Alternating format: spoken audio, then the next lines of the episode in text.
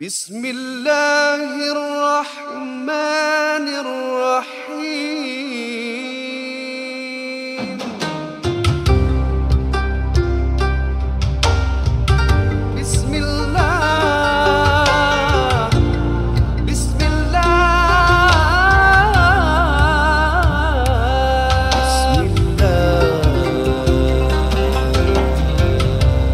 Bismillahirrahmanirrahim. Assalamualaikum warahmatullahi wabarakatuh. Tuan-tuan dan puan-puan yang kami hormati sekalian yang sedang Din. mendengar. Ya, terima kasih kerana menjawab. Khabar Ah, bapaknya? ah, baiklah bapak saya sihat. Masih dulu dulu kerja gatri. Ah, sekarang dah sihat Sebab lah. uh, masa tu uh, bapa saya pun memang dah lama orang lama juga. Ah. Kenal Cik Azman? Cik Azman Cik yang Azman. Topayo. Topayo. Tak ada. Ya, ya Allah, yang Cik Azman yang tinggal dekat Katib tu tempoh hari. Ah, Oh, dia memang alhamdulillah dia dia sihat. Dia, ah, sihat alhamdulillah. Dia, dia dengan bapa kamu tu kawan Dulu lah. main bola dulu. Oh tak ada yang main bola tu uh, Cik Ali. Oh, oh ya. Ah. Oh, tu oh adik beradik lah. Cik tu Ali kecil Ali kecil yang main bola tu. Oh, Cik Ali kecil. Eh, Ah. baik dia sihat dia. Ah, dulu memang ada nama kat Farah Park dulu. Eh dia pergi Ali haji dua tiga kali tau Cik, Cik Ali tu Ayolah. Dua tiga kali pergi Bagus, orang dia bagus. Hmm, Sekarang kan selalu kalau uh, hari Jumaat tu kalau ada uh, apa solat Jumaat dia yang saf kedua tu. Yalah. ah, Ah, Cik Ali memang kat sana. Selalu Eh, pakai memang. jubah hijau selalu tu Ah. Dia, Ali. memang tak heran tu bila dah pukul 11.30 pagi dia terus pergi masjid. Walaupun tengah kerja dia pergi je tak kisah dia utamakan solat dulu. Ah, tu dia lah. Hmm. Ah, jadi saudara-saudari lah Tak kisahlah nama siapa pun Yang Ya, penting ya. terima kasih lah Kerana mendengar kami Dalam ruangan nampak, NJU nampak. kali ini Ah, Dan ah, juga kami Berbesar hatilah Untuk bersama anda berkongsi Tentang ilmu agama Yang telah pun di, ah, Dihantar soalan-soalannya Yang akan juga dijawab Oleh yang berbahagia Ustaz ah, Muhammad Nuzan Baik Ustaz dia eh Ah, Dia pandai Jaga hati orang Semua Pandai menjawab Soalan-soalan agama Oh, yalah, Alhamdulillah Kita Alhamdulillah. pun berbesar Bagus. hati Untuk bersama beliau Bukan Kadi- senang eh kadi terus bagus jawab lah. on the fly eh bukan senang eh. Ah, Jadi dia- kadi bagus tu. Oh, Jadi bagus Baik Laju Oh eh. Lantang suaranya, Lantang. makcik suka. Hmm, nak book boleh DM lah. Eh, dah tak boleh dah. Tak boleh dah, dah. Dah tu demu. Baik, semangat bila kasih tu akad tu semangat Ya, semua, betul, betul. teringat zaman-zaman dulu apa je okay, baik uh, saudara dan uh, pekan sini dibawakan khas untuk anda oleh uh, sabun uh, NJU Nazif, NJU eh? Nazif dengan kuasa daun Daun bidara 12 dolar 50 sen sebotol Mhm. dan uh, kalau lebih daripada 60 dolar pembelian itu pengantaran pula adalah percuma. Terima kasih Ya, kerana betul. mereka yang telah pun membeli awalnya uh, boleh top up lagi lah dipersilakan Ya, dan uh, anda boleh shopping uh, di NGU.SG garis miring shop. And now it's on to the show. Let's go.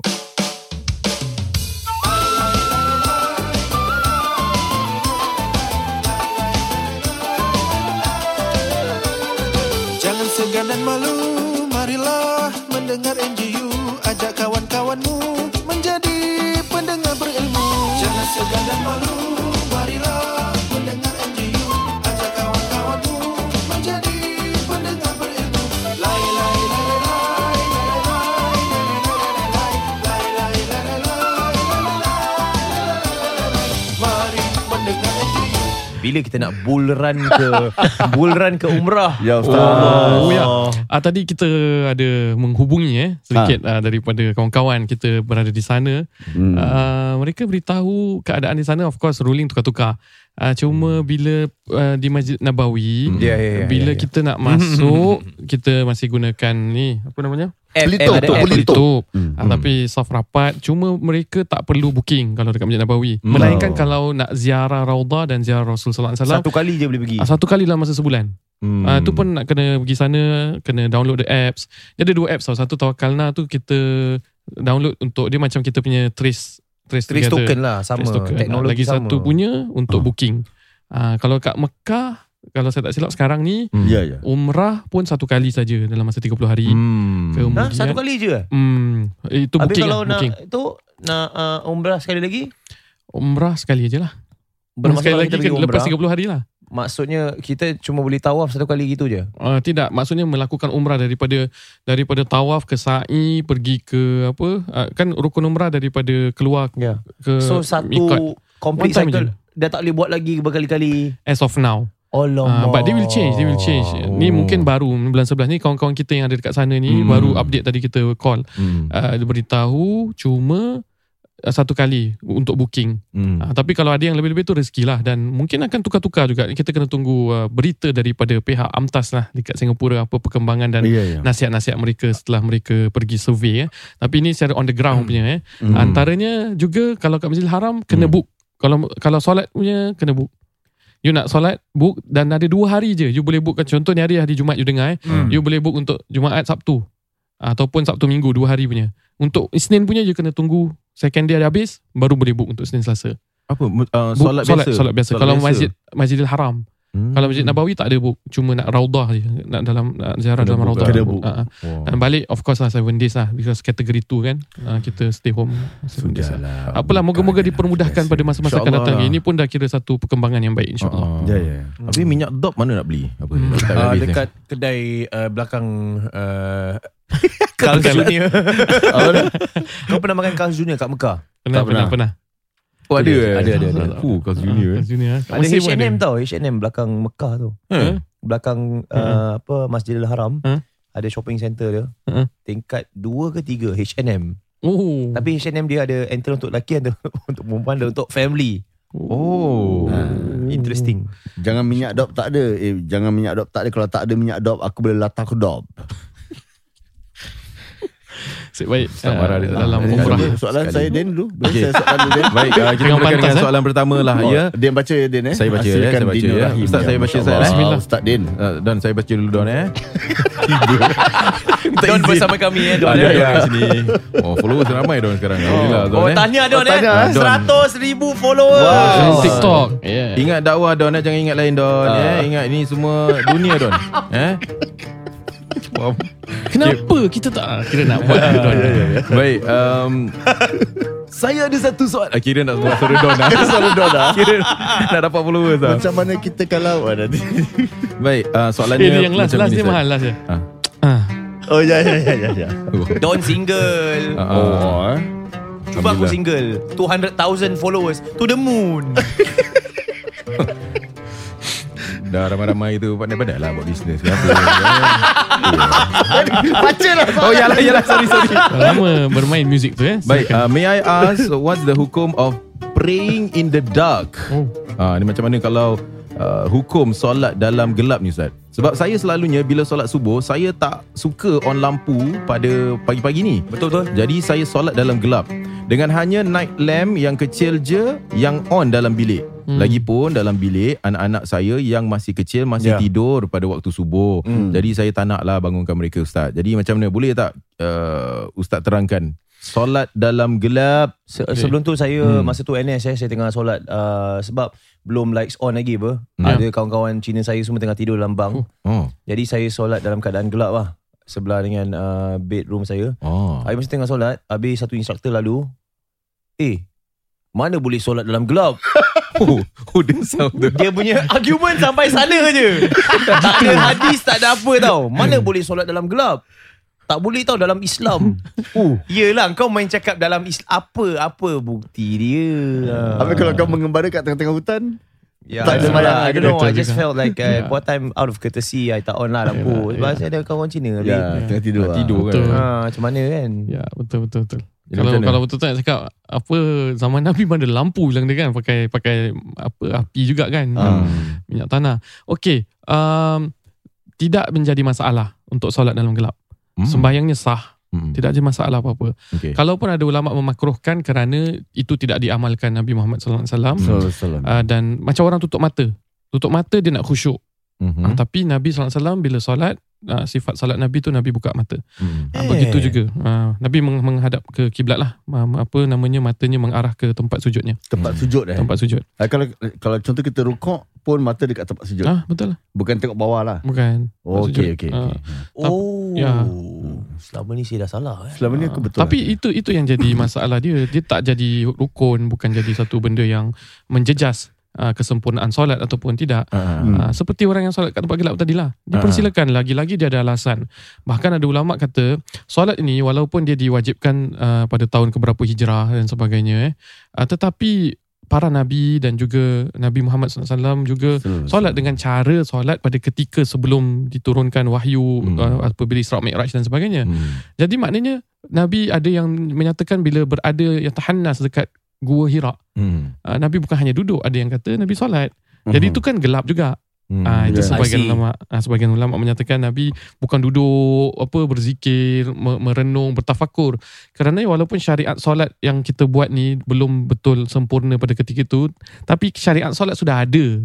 Uh, yang di, di, di, dilakukan oleh orang-orang Islam Hmm. uh, sebelum Nabi Muhammad SAW. So, Jadi Nabi solat dalam gelap. Hmm. Uh, itu hujah mereka yang menyatakan boleh solat dalam gelap. Nice. Ha, tapi hujah ulama yang lain yang katakan tidak boleh bukan bukan bukan tak boleh khilaful aula tidak menepati sunnah adalah bila mana mereka lihat Rasulullah SAW Nabi tak solat dalam gelap Nabi tak tutup mata itu je Mhm. tapi tidak menjejas rukun kesempurnaan lebih-lebih lagi kalau kita ada maslahat tadi maslahat kita tak nak ganggu orang Hmm. maslahat kita tak nak anak kita terbangun Ya. kan maslahat kita kadang-kadang kita mungkin lebih khusyuk Hmm. uh, cuma dia bukan satu benda yang digalakkan kerana Nabi tidak lakukan sedemikian Okay, um, berbicara tentang so- solat ni Hmm. eh, uh, saya ada banyak selalu ada masalah waktu solat ni. Hmm. Um, contohnya saya banyak terlupa uh, dah rakaat ketiga ke empat, ketiga ke empat macam itulah. Kadang-kadang terlupa lah Ustaz. Astaghfirullahalazim. Ah, kita banyak berfikir mungkin waktu solat tu tak khusyuk sangat eh. Kadang-kadang gitulah. Ah, jadi bila saya tiga empat eh tiga ke empat, tiga ke empat, jadi saya macam ah yakin empat lah. hmm. Kan Macam Mm-mm. saya Yakinkan yang, diri ah, lah. Yakinkan diri empat Yakinnya kamu. lah ah. Yakin di kamu. Jadi boleh tak buat macam itu Ustaz? Contoh dia lah macam itulah. Sebab saya rasa macam Eh ni aku tiga ke dah habis macam mana ni? Betul. Ah, depends on solat apa kalau kita dalam solat zuhur ah Zuhur lah. Ni Kemudian- empat rakaat. Ya. dia, dia ada empat rakaat kan Hmm. kemudian kita yakin antara empat dengan lima eh antara eh, antara tiga dengan empat Hmm. ah, kita ambil yang sikit Oh, Ah. dia tak ambil yang banyak eh? Hmm. ah, Oh, kalau okay, kita okay, okay. okay. solat maghrib Hmm. kan kita ambil tiga yang penting jangan menambah rukun lah Ah, oh, okay, Ah, okay, jangan okay. menambah rukun maknanya kalau kita ambil um, empat kali Hmm. ah, kita dah tambah lagi satu rakaat lagi Okay, okay. Ah, pokoknya go with apa yang kita yakin Hmm. ah, dan ambil yang sedikit lah Oh, I see, I see. I see, I see, I see. Baik, baik, baik. baik. hmm. Uh, baik, seterusnya mungkin ada soalan uh, yang ingin ditanya. Ada satu soalan Ustaz yang ingin ditanya lah. Ah, sila. Ah, daripada pendengar kita lah. Gaduh. Bro can help us on below. Tak ada, tak ada. Kena suruh tanya lah. Kena. Oh. Ya, dia tanya lah. Salam NGU and the five pillars. Waalaikumsalam. Waalaikumsalam. Waalaikumsalam. Thanks to all yang masih menjayakan program ini. Hmm, belilah sabun. Ah, living the last life Nak ajukan a few questions lah ah, Jangan lupa beli sabun blood Hmm. Ah, tu yang akan continue show ni. Ah, Ya. Studio bayar kat Uzai. Hmm. Bukan bayar kat Don. Eh tak. Don pun dibayar ni. Ah, Don Don dibayar bayar ni. Bayar Don. ha.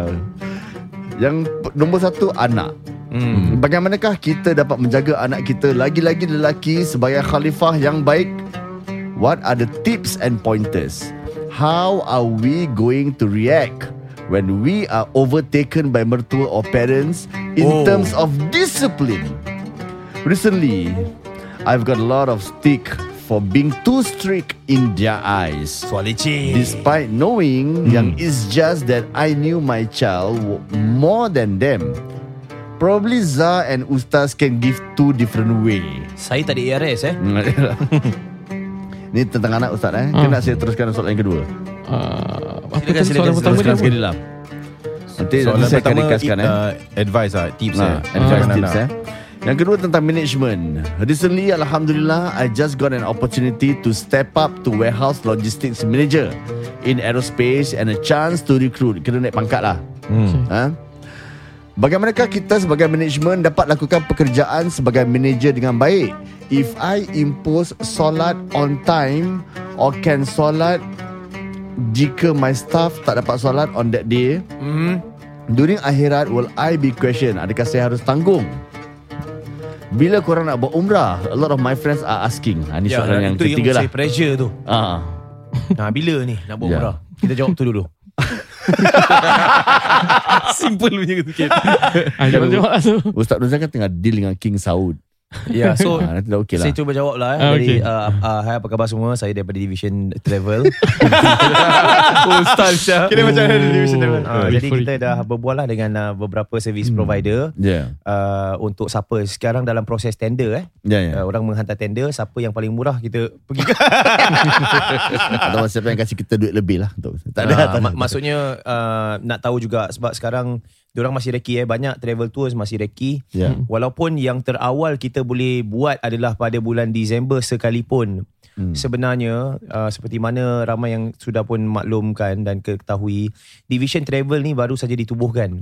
Jadi kita perlukan um, penyelarasan, nak perlukan paperwork dan sebagainya. Jadi Hmm. kita tak boleh terus moon ke umrah. Ya, ya, kan? ya. Ha, kita kena test dengan uh, lokasi-lokasi yang lebih dekat dahulu. Kita kena hantar pilot team pergi tengok macam mana proses dia. Tak Ya. semesti ke umrah. Mungkin kita pergi ke negara-negara yang uh, lebih dekat ataupun negara yang lebih berunsur uh, non ibadah Hmm. tapi lebih macam leisure Oh, supaya tak ada orang kata tu that pressure of sebab kalau dah ibadah ni dah agak serius eh betul, betul. That means uh, ustaz pun dah involved dan sebagainya. Dia uh, tak ada flexi bukan cakap tak ada flexibility, bermaksud from day one Yang rigid lah. dah dah kena uh, ada program nak ziarah ke mana. Hmm, And then kita nak uh, nak lah. deal dengan nakbar dia dan sebagainya lah. Hmm. Tapi kalau contohnya kita uh, apa yang dalam propose plan Disember kita nak buat pergi ke Turki dahulu dan juga mungkin Uzbekistan dan sebagainya eh. Oh, So dah bila buka, dah buka tempat eh. Ah, uh, Yelah, dah, yelah. dah buka. Ah, so macam ya. ah, macam lebih menjurus ke arah macam contohnya uh, kejayaan kerajaan Turki Uthmaniyah. Kita akan uh, lawatan bersejarah di tempat-tempat yang uh, you know where several battles have begun and then Mhm. like a place of a culture. Hmm. Jadi pergi sana kita nak cuba tengok mesin kita ni Hmm. jalan dengan padu ataupun tidak. Yes. Ah, macam mana program kita nak jalan dalam Sistem bas. dia. Ah. Jadi bila dah ada dah ada sistem in place, semua dah engine dan running, baru Hmm. kita boleh adopt the same system. Bila kita la- lancarkan umrah um, di Saudi lah. Betul. Iaitu pada tahun selepas itu. Bermaksud anggaran dalam tahun 2023 Mungkin kita ada kemasukan awal nak buat kursus, umrah dan sebagainya. Kita cuba aim may- maybe bulan Jun dan juga Disember satu lagi. Hmm. Ya. Dua batch. memandangkan juga uh, apa kesekatan ataupun uh, undang-undang yang ada. Macam tadi kan pada awal kita dah dengar kan Hmm. satu bulan uh, hanya sekali uh, Ya. dapat masuk atau dapat buat umrah. Mungkin tu pun satu faktor lah kenapa kita mungkin lakukan pakej-pakej yang lain dahulu Oh, uh, yeah. supaya kita dapat uh, berziarah di tempat-tempat yang lebih apa orang kata bebas untuk kita bergerak lah. Jadi saya minta dua perkara yang sedang mendengar. Hmm. Mula menabung saat ni. Ya. Sekarang ekonomi pun tidak begitu baik kan. Orang semua tengah uh, cari kerja dan sebagainya. Ya. Mula menabung sekurang-kurangnya 5000 sebulan eh. banyak, banyak, Banyak sangat.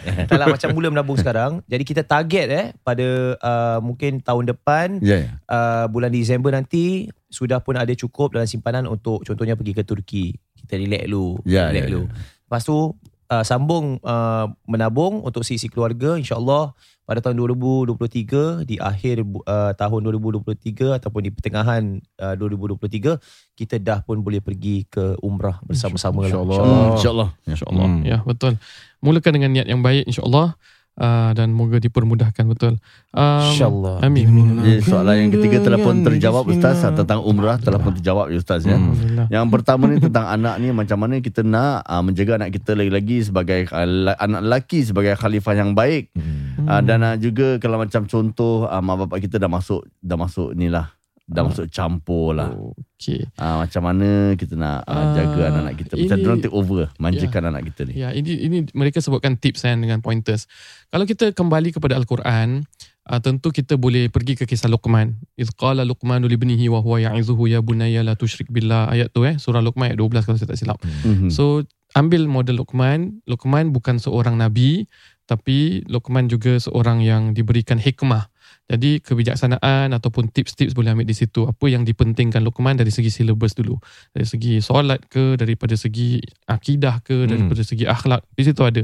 Kemudian dari segi approach-nya pula, pendekatannya dalam hadis Nabi SAW, baginda selalu membawa pendekatan yang lemah lembut kepada Hmm. anak-anak. Ah, kenapa? Kerana ini memelihara rasa tauhid. Apa maksud memelihara rasa tauhid adalah bila kita menjadi orang yang dirujuk oleh anak kita sehingga dia selesa, dia rasa depend uh, we are very dependable, we are very open to their uh, Hmm. to their apa, wants and their problems and Hmm. apa-apa dan apa pun yang kita nak sampaikan lebih mudah diterima Hmm. kan? Uh, jadi itu saya rasa pendekatan. Dan apabila saudara tadi bertanya tentang uh, khalifah perkataan khalifah. Khalifah dia bukan hanya membawa maksud seorang yang abid. Kerana Allah sebut dalam Al-Quran wa ma khalaqtul jinna wal insa illa liya'budun. Tidak aku jadikan jin dan manusia kecuali untuk menyembahku. Daripada- tapi dalam ayat yang lain surah Al-Baqarah juga ayat ke-30 kalau saya tak silap wa qala rabbuka lil malaika inni ja'ilun fil ardi khalifah. Aku jadikan di muka bumi ini khalifah. Jadi apa perbezaan dia? Khalifah lebih kepada perwakilan Allah di muka bumi ini. Bermaksud flora fauna haiwan bangsa masyarakat semua kita mentadbir dengan baik maka apabila ini yang kita nak uh, tanamkan dalam jiwa anak-anak Hmm. kita tak boleh hanya memberi keutamaan dan fokus kepada uh, ritual semata-mata Mhm. tapi juga pendekatan uh, kematangan bagaimana nak mencampur apa dengan manusia geografi biologi so kita berikan pendekatan yang holistik uh, dan bersepadu dari segi konten kedua dari segi pendekatan adalah ke lemah lembut kasih sayang mengenai mertua dan orang-orang lain yang yang akan uh, kira kacau kita punya momentum lah ataupun dia Hmm. punya frekuensi dia berbeza Ya. Uh, tak- bagi saya tak apa uh, kerana anak kita bebas untuk mendapat pengajaran-pengajaran daripada yang lain cuma kita tampil untuk uh, dengan jati diri yang telah ada. Biar dia terdedah dengan macam-macam. Uh, mak dia main style gini mak mertua main style gini tak apa. At the end of the day to me at the end of the day kita anak tu akan memandang kita dan melihat kita kalau approach kita yang terbaik dan dia akan membuat pemilihan yang sesuai. Dan banyak masa dia akan bersama kita eh, sebagai orang yang mendidiknya. Sesekali ke sana mengajarnya untuk uh, bertoleransi dan mengajar kita sendiri untuk dapat compromise dengan uh, perbezaan yang ada pada mertua uh, dan juga mak bapak dan cara-cara mereka yeah, Hmm. that's my intake kalau apa-apa my input ada apa-apa nak tambah you all ada Hmm, uh, pengalaman seperti ni Very interesting. Saya tak nak macam fokus kepada hanya anak lelaki sajalah sebagai khalifah Mm. sebab saya rasa cabaran uh, masa kini kita semua ibu bapa kan. Ya. Um, kita ada cabaran untuk uh, menaik taraf, menaik tarafkan dan juga mendidik anak-anak ketika di usia remaja adalah antara perkara yang paling payah untuk seorang ibu ataupun ayah melalui. Saya mungkin tak ada anak remaja tapi saya pernah ajar remaja Mhm. uh, di sekolah-sekolah uh, sekular, secondary lah Hmm. dan memang ia satu perkara yang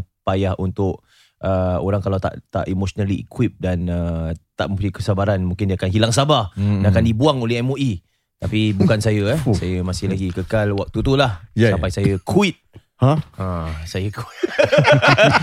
so a- antara masalah yang saya rasa akan membelenggu um, ibu dan ayah zaman masa kini yang beragama Islam khususnya adalah the challenge uh, penerapan nilai-nilai daripada uh, pelbagai sudut social media sebab you Hmm. you belajar nilai-nilai you dulu you pergi uh, kelas agama lah you bercampur dengan pak cik makcik lah campur dengan kawan-kawan circle kawan you hanyalah sedemikian Hmm. So nilai-nilai yang you belajar apa haram apa halal itu boleh itu tak boleh sedemikian rupa. Hmm. nak kekalkan mungkin agak senang waktu dahulu kerana you know father maybe uh, central uh, disciplinary figure ataupun ibu sedemikian rupa ada sense of control. Tapi sekarang you you boleh kalah. Walaupun you 100% kasih attention pada anak-anak you akan kalah pada social media seperti TikTok. You akan kalah pada social media uh, seperti game-game yang ada. Diorang lebih uh, aktif di Fortnite dan sebagainya. So diorang akan ada banyak perbualan bersama dengan orang-orang di luar daripada negara. There will be certain enclaves yang mempunyai nilai-nilai tersendiri. Yang mungkin mengatakan halal tu hal halal. Mm-mm. yang eh, arak tu halal. Ada yang mengatakan oh babi tak ada tak ada bau makan makan lah. Ada alang-alang haram makan lah. Mm. so uh, saya kasih contoh. Betul, betul. tidak semestinya ia berlaku eh. Saya kasih contoh. Jadi macam mana? Adakah you akan mengatakan oh jangan sebab dalam Islam kalau you buat ni you akan masuk neraka. Ya. Oh tak boleh. You kalau buat macam gini Ini Tuhan murka. Nanti dalam negara eh, Dalam neraka You akan diseksa Azab dan sebagainya I think stop with the narrative of uh, Neraka, neraka. Yeah lah. putting fear You know Hmm. You you nak masuk dalam satu Agama tu Dia satu perkara yang uh, Anak-anak harus sayang Mm-mm. Dia harus mencintai Dia nak lakukan Sebab dia sayang pada Allah SWT So Hmm. narratifnya harus berubah Hmm. Dan uh, Perbanyakkan perbincangan Mm-mm. Perbincangan ni satu perkara yang payah untuk dilakukan Dan Mm-mm.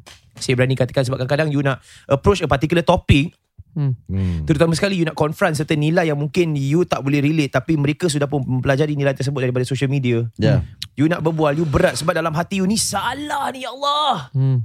macam mana ni masuk neraka ke aku dah aku dah fail as a parent tidak Ya, ya. Tidak, keadaan social media sedemikian. Jadi perbanyakkan perbincangan. Walaupun perbincangan tersebut adalah payah, Mm-mm. susah nak bincang. Hmm. Tapi tak boleh. Dia kalau dua api eh berlaga, Makin besar dia eh. makin besar dan dia tak nak berbual. Dia dah tak nak berbual dengan you. Once dia tak nak berbual dengan you, Susah. dah. Habis dia buang dengan siapa? Dia Dia, buang dengan budak-budak. Dia dalam dia punya enclave. Dia akan berbual dengan kawan-kawan dia dalam Fortnite. Dia akan berbual dengan kawan dia dalam Metaverse. You, macam mana? You dengar podcast, you macam, macam mana Ustaz? Saya nak, saya dah tak boleh berbual dengan anak saya. Hmm. So that is the reality yang kita akan face. And I I say this Mm-mm. bukan sebab saya ni omongan kosong. Like Hmm. recently I've met dengan Minister of State berbual berkenaan daripada uh, MOE dan Hmm. seumpamanya dan mereka berkongsi antara masalah yang ada dalam keluarga adalah Hmm. perbincangan nak duduk nak bincang Okay. and for parents especially you tak boleh fikir you betul saja walaupun dalam hati you akan Yeah. rasa sedemikian kan you parent aku aku aku tahu engkau tak engkau tahu apa Mm-mm. tapi by allowing for a conversation you duduk okay apa pandangan you okay you check up you dengar dia di TikTok Hmm. A, a, apa sumber dia mari kita bincang Ya. kasih dia kasih dia berbual Mm-mm. Kasih dia berbual Hmm. you must dengar sebab bila you tunjuk yang you dah bersedia untuk mendengar Mm-mm. then dia akan ambil daripada you punya lead like okay kira bapak aku walaupun tak percaya pada benda ni Ya. Tapi dia, Dia nak dengar aku, ah. Nak dengar. Ya. okay so I explain tak jadi dia actually macam ni this is what I've heard discuss walaupun di akhir perbincangan tu Hmm. dia tak ada jalan penyelesaian yelah perbincangan tu kita tengok dakwah Nabi dakwah Nabi bukan satu hari Ya. Dakwah Nabi sampai ke seluruh dunia tu makan bertahun-tahun Hmm. lamanya Ya. dia ada musuh dia sampai you know Perjuangan. Ah, perjuangan Baling dia. batu lagi ya. He has enemies and all that. So dia satu perjuangan dan juga dakwah ni dia akan ambil masa bersabar. Tapi kita kena usaha. Hmm. Kita tak boleh macam hari ni cakap solat kau tak kau tak bangun solat. Kau tahu tak ni ha berapa banyak pahala kau tak dapat. Ya. Ha rezeki tak berkat. Macam mana kau bangun je kau dengar bingit macam ni. Negativities lah. Pasal agama Macam mana aku nak solat Hmm. Subuh Sebab aku tak solat Aku nak marah Ah, Aku solat lah Sebab kalau aku tak solat Nanti mak aku Membebel lah So solat kerana mak Ya lah yeah, You know Ya. Then it, Apa apa fungsi Dia nak buat sesuatu Ya. Mana motivasi dia Kita nak tanamkan rasa cinta pada agama Mm-mm. Bukan rasa benci pada agama Betul. So, tanam di- masa ya. tu. So constant uh, conversation.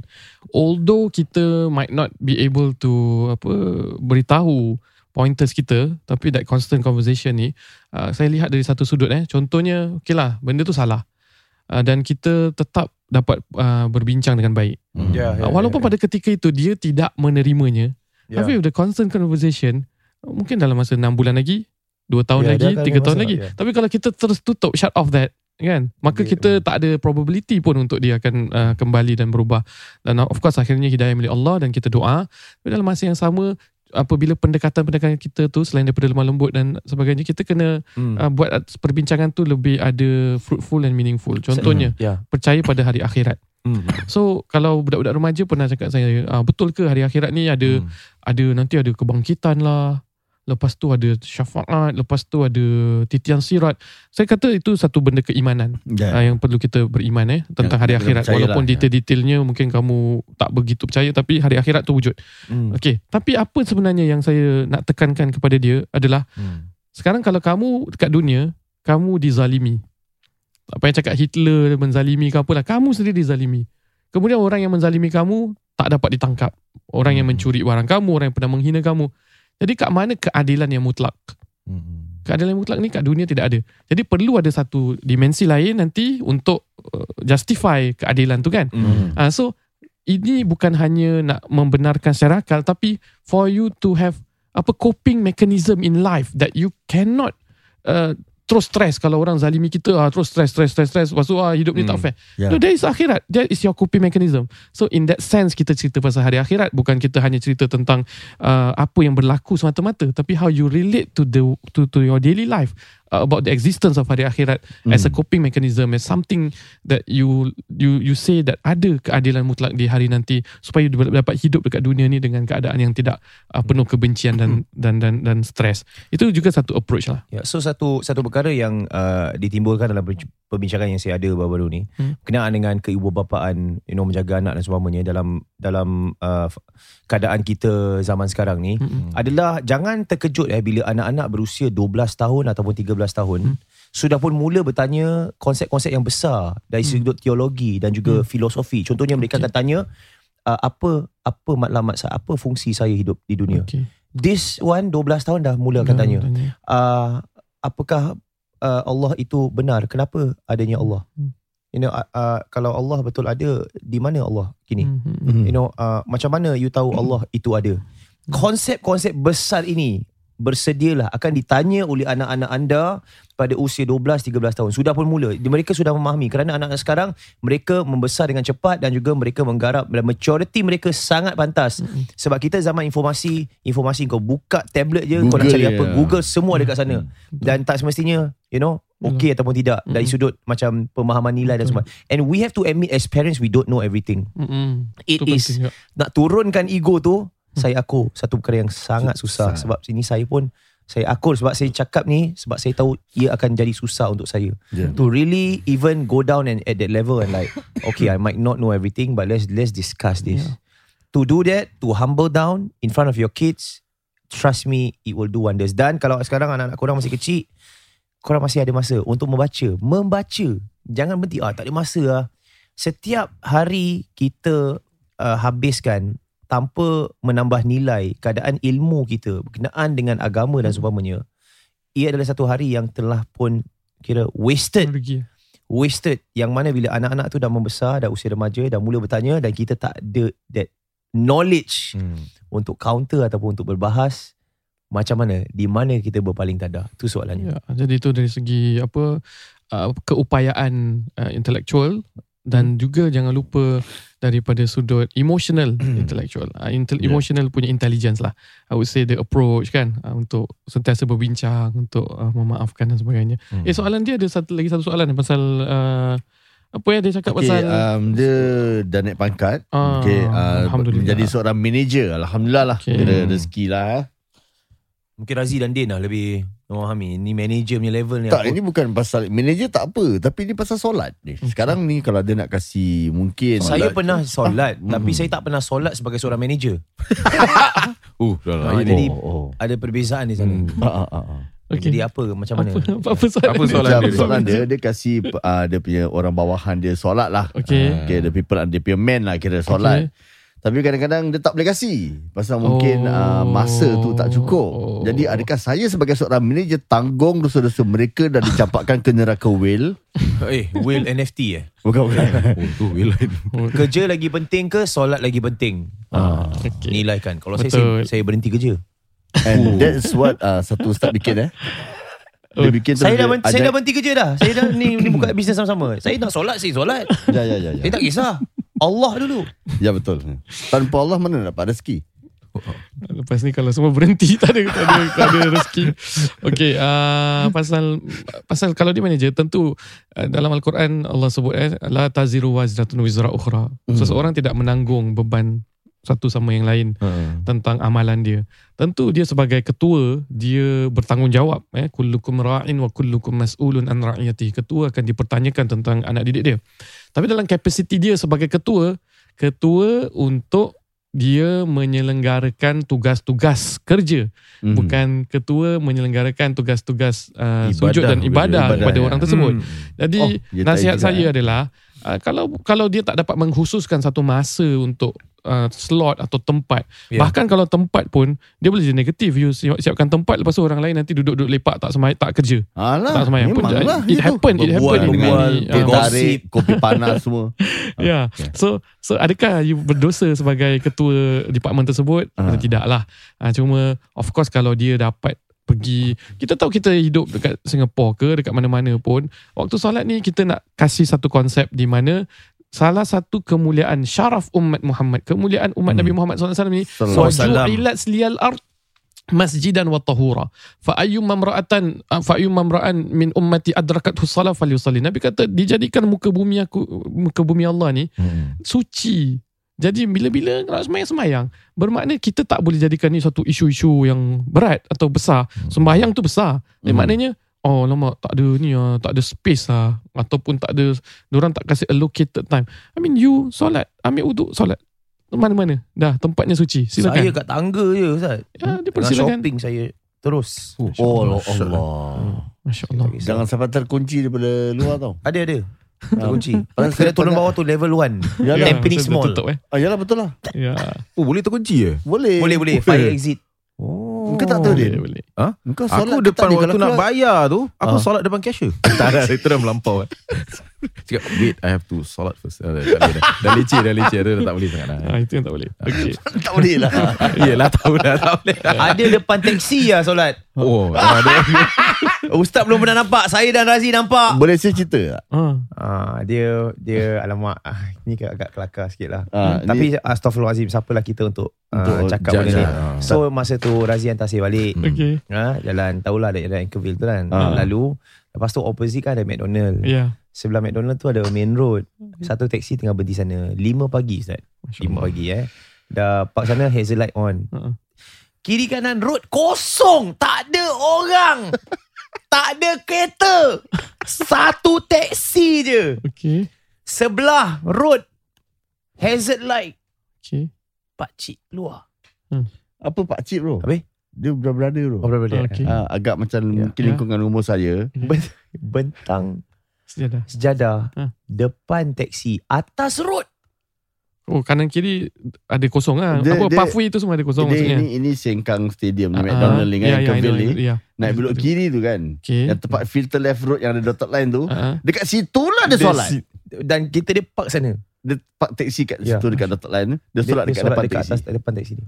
Ini bukan Hijr Ismail sehingga dapat pahala lebih Ya, di kawasan-kawasan situ. Ya, yeah, so ma- masuk masuk saya, saya Hmm. tak saya tak saya bukan menidakkan ibadah dia ibadah dia ni antara dengan Ya, Tuhan lah. Cuma bagi saya satu keselamatan Betul. atas road Hmm. walaupun macam takut untuk dilanggar uh, uh, seumpamanya Uh-uh. sekurang-kurangnya dalam uh, Anchorville CC tu Hmm. dia kan ada gantry terbuka. Hmm. Boleh Hmm, drive betul. dalam Ada tempat yang lebih orang kata jadi orang tak salah tangkap. Saya pun Betul. khawatir itu juga. Betul. Kalau seandainya gantry tu dia tak dapat contohnya tak ada apa orang kata tu Cash card, cash card. Sebelah tu estate rumah saya. Masuk tak ada. Dekat bawah blok kan Ah, boleh. dekat Betul, bawah betul. blok dan seumpamanya macam banyak tempat-tempat yang lebih Betul. nombor satu Sesuai ya. sesuai tambah kusyuk dia. Uh-uh. Kan sebab yang lalu, kita lalu Uh-uh. habis kita tengok it was so open Ya. Ya. and it was so weird in the middle of the road. Ya. I don't know what's happening so I'm like whoa. Okay. Dan yalah satu dari sudut keselamatan juga Mm, mm, mm. kan keselamatan dan orang punya tanggapan kan the optics from people and everything tu menjadi sa- satu pertimbangan lah kalau Yeah. kita nak Mm. sembahyang kat mana-mana pun tu saya tak nafikan tapi untuk menjawab soalan uh, tadi Ah. tidak dianggap berdosa dan kita terjagalah solat kerana Allah permudahkan dan uh, kita sebagai umat Nabi Muhammad sallallahu alaihi wasallam dipermudahkan Sallallahu. untuk lakukan insyaallah Ya. moga Solat kita dapat agama, lakukan amin Ya, ya. Baiklah, uh, saudara-saudara yang kami muliakan terima kasih kerana mendengar kami uh, dalam rancangan NGW kali ini dan uh, kita sebenarnya membawa panji-panji Islam, kita Wah. represent orang-orang Islam, kita kena bijak sikit lah, kita tengok konteks. Kalau kat Mesir tu, Oh, memang contohnya, gitu eh? Hmm. Ah, dia boleh macam sembahyang sembarang. Jadi orang sebab konteks kat situ orang Oh, faham macam ya. oh kau nak sembahyang mana-mana boleh. Ya, Macam ya. tengok negara-negara. Tapi kalau di Singapura kita kena tahu kita hidup bukan orang Islam aja ada, kita ada orang-orang lain, bang- bangsa-bangsa lain Lain pun bangsa ada. lah. Jadi kita kena bijak sikit. Hikmah tu ada walaupun kita nak warak ke dan sebagainya dipersilakan tapi kita kena bijak dalam kita Yalah. nak mengamalkan warak kita tu Ha. ha, jadi tak menyusahkan orang tadi nak nak solat dekat uh, road tu Filter left tu, filter left lane tu. akan- menyusahkan nanti akan jadi fitnah kepada orang Islam yang lain juga Ah. Macam gitulah Jadi kita kena bijak Jadi saudara-saudari Ayolah kita menjadi orang yang Oh, uh, Din. Yang bijak Saya sekala ni kan uh, Ya. Dalam mana kita ni uh, Hidup di negara yang Sekular dan sebagainya Ya. uh, Walau bagaimanapun uh, i- sebab itulah kita hadirkan program seperti ini untuk sama-sama kita menjadi orang-orang yang berfikir. Dan Oh. uh, jangan lupa jugalah kalau dalam fikir kalau kita ni tak bersih buat apa kan? Jadi sama-samalah kita membeli sabun juga Oh, untuk membersihkan yelah, diri yelah, kita dalam Betul, dan betul. juga luaran Ya. sabun nazif. Sebab itu kita nak bagi nazif nun zat mim. Nazif. Eh. Fa ya iaitu Ya, bermaksud fa. kebersihan. Ya itu saja. Ya dengan adanya uh, daun bidara ini Hmm. uh, satu lagi uh, elemen yang direkomendasikan oleh Rasulullah sallallahu alaihi wasallam. Jadi kita dapatkannya dan insyaallah dapat berkat. Belikanlah untuk mak ayah dapat berkat juga. 12 dolar 50 sen. Dan uh, kalau pembeliannya lebih daripada 60 dolar pengantaran adalah percuma. Nju.sg garis miring shop adalah laman untuk anda singgah untuk shopping bersama kami. Dan uh, sekian saja kita bertemu di lain kesempatan. Ila liqa. Assalamualaikum warahmatullahi wabarakatuh